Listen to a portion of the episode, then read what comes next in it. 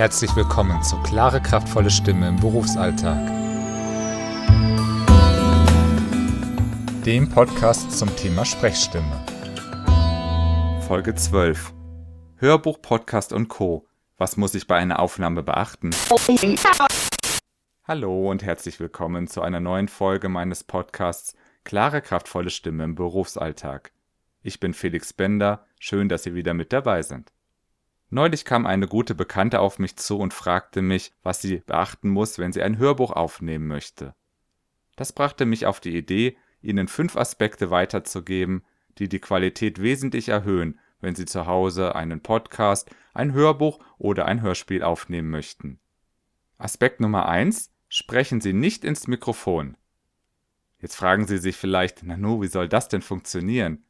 Ich möchte doch meine Stimme aufnehmen, dazu muss ich doch ins Mikrofon sprechen. Gemeint ist damit, sprechen Sie nicht mit Druck nach außen, sondern nutzen Sie Ihre innere Resonanz. Das können Sie überprüfen, indem Sie ein Mmm brummen und Ihre Hand aufs Brustbein legen. Wenn Sie dort eine Schwingung, eine Vibration spüren können, dann nutzen Sie Ihre innere Resonanz. Als Gegenbeispiel drücke ich jetzt mal die Stimme nach außen hm. Jetzt habe ich kaum Schwingung gespürt und die Stimme klang auch ganz anders. Wenn Sie mehr darüber wissen möchten, hören Sie sich doch einmal Folge 4 und 5 dieses Podcasts an. Die Folgen finden Sie dort, wo Sie auch diese Folge heruntergeladen haben. Der zweite Aspekt hängt eng damit zusammen, denn insbesondere bei Plosiven ist es sehr sinnvoll, diese nicht ins Mikrofon zu drücken. Plosive sind b, d, g. Bei diesen Lauten muss ein bisschen Luft mit ein bisschen Druck nach außen gehen, sonst können Sie die Laute nicht sprechen. Aber versuchen Sie diesen Druck aufs Notwendigste zu reduzieren. Zusätzlich hilft ein sogenannter Popschutz, den Sie vor dem Mikrofon oder um das Mikrofon herum platzieren. Wenn Sie weder einen Popschutz haben, noch darauf achten, die Laute nicht herauszudrücken, dann klingt das so. Also nicht sehr angenehm, denn dann haben Sie lauter Störgeräusche auf den Aufnahmen. Auch der dritte Aspekt hängt eng damit zusammen, die Stimme möglichst hineinzusprechen. Denn wenn Sie die Stimme hineinsprechen, also wenn Sie Ihre innere Resonanz nutzen, dann entlasten Sie Ihre Stimme, insbesondere bei längeren Aufnahmen. So ein Hörbuch, das kann ja durchaus schon mal etwas länger sein, und wenn Sie dann lange aufnehmen und Ihre Stimme wird dabei immer heiserer, immer kratziger, dann ist das für den Zuhörer nicht sehr angenehm.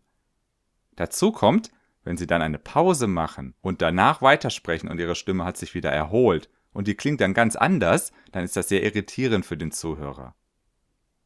Aspekt Nummer 4. Wenn Sie morgens aufnehmen, wärmen Sie Ihre Stimme auf. So wie ein Sportler sich aufwärmt, so ist es auch sinnvoll, dass Sie Ihre Stimme aufwärmen. Das geht zum Beispiel, indem Sie ein Mauam sprechen und dabei ihren Brustkorb abklopfen. Dadurch schwingt sich die Stimme ein. Gut ist es auch, wenn Sie die Tonhöhe ein bisschen variieren, also zum Beispiel mm, mm, mm. Das braucht nicht gut zu klingen oder so. Es geht nur darum, dass Sie einmal unterschiedliche Tonhöhen produzieren. Denn wenn Sie immer nur auf derselben Tonhöhe sprechen, dann ist das für den Zuhörer sehr anstrengend. Insbesondere wenn Sie ein Hörspiel aufnehmen, wo Sie auch noch unterschiedliche Rollen verkörpern, ist es sinnvoll, die Stimme dahingehend aufzuwärmen. Aspekt Nummer 5.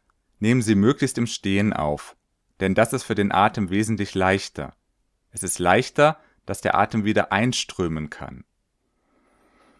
Wenn Sie Ihre Hand auf den Bauchnabel legen und einmal einatmen und die Hand bewegt sich nach außen, dann hat der Atem Platz. Das hat den Vorteil, sie kommen nicht so schnell in Luftnot und sie haben weniger Atemgeräusche auf den Aufnahmen. Denn wenn sie nicht sehr viel Luft in ihrem Brustkorb haben und sie müssen immer wieder so schnappen, dann hört man das auf den Aufnahmen. Diese Geräusche müssen dann entweder mühsam rausgeschnitten werden oder sie bleiben halt auf der Aufnahme, aber das ist für den Zuhörer nicht immer so angenehm. Probieren Sie diese fünf Tipps doch einmal aus. Sie werden die Qualität Ihrer Aufnahmen erheblich verbessern. Möchten Sie einmal live bei einem Stimmtraining dabei sein?